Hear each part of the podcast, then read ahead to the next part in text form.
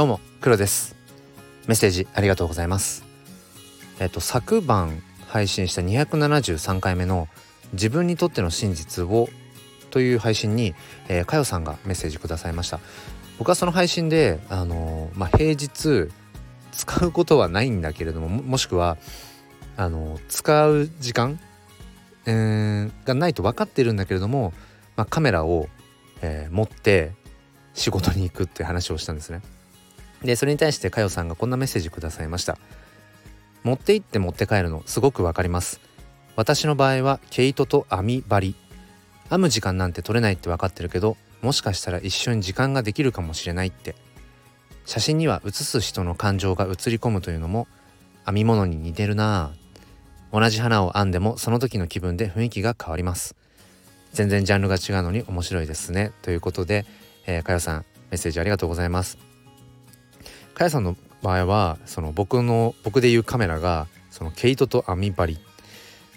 僕はそのなんていうんですか、そういうのって編み物そのままか。編み物はちょっと僕は全然わからないんですが、その世界はね、そのジャンルはわからないんですけれども、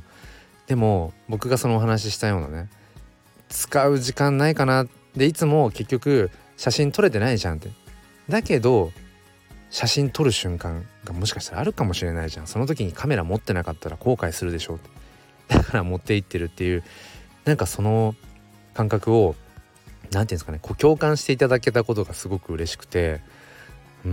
かよさんがね、そのどういう、その生活サイクルのどのタイミングというかどのパターンの時にね、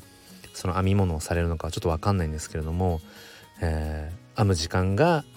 ないって分かってるんだけど、もしかしたら一瞬で時間ができるかもしれない、その時に編み物をしようっていうね。おそらくかよさんはこの編み物が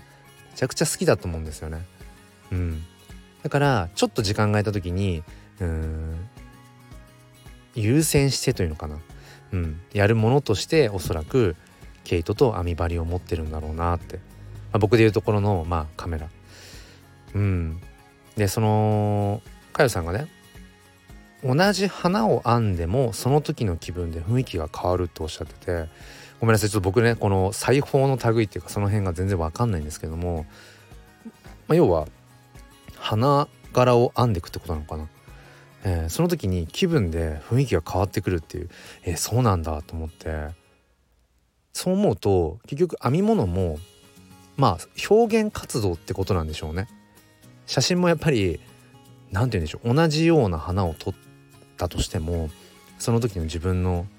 気持ちとかでね、やっぱり変わってくるところっていうのはやっぱあるので、なんか今回すごく自分の中では目から鱗でした。そのカメラの話と、編み物っていうものがなんかリンクする共通するものがあるんだなってことをなんかねすごく嬉しくなりました、何度も言ってるんですけど僕は全然編み物の類は分かんなくて、そうですね、小学校の教員なので家庭科をね5、6年生とかでも担任になって家庭科の授業を持った時とかは、一応授業としてはね教えますけど、ミシンの使い方とか縫い方とかね、最低限教えたりはするから、その程度はできますけども、だから例えば娘のねボタンが取れちゃったからそのボタンを縫い付けるとか、それぐらいはできるけれども、でもほんとそんなもんなので、なんかね編み物っていう言葉を僕の口から編み物っていうとは思わなかったので、なんかそういうね、貴重な体験を、させていただきました。何を体験したんだ編み物っていうのを口にした体験、でもそれも僕にとっては、貴重な体験かな、と思います。かよさんメッセージありがとうございました。今日は祝日で、一日ねのんびりと、過ごしました。実家の方に娘と遊びに行って、近くに白梅っていうのかな、なんか早くも梅が咲いている、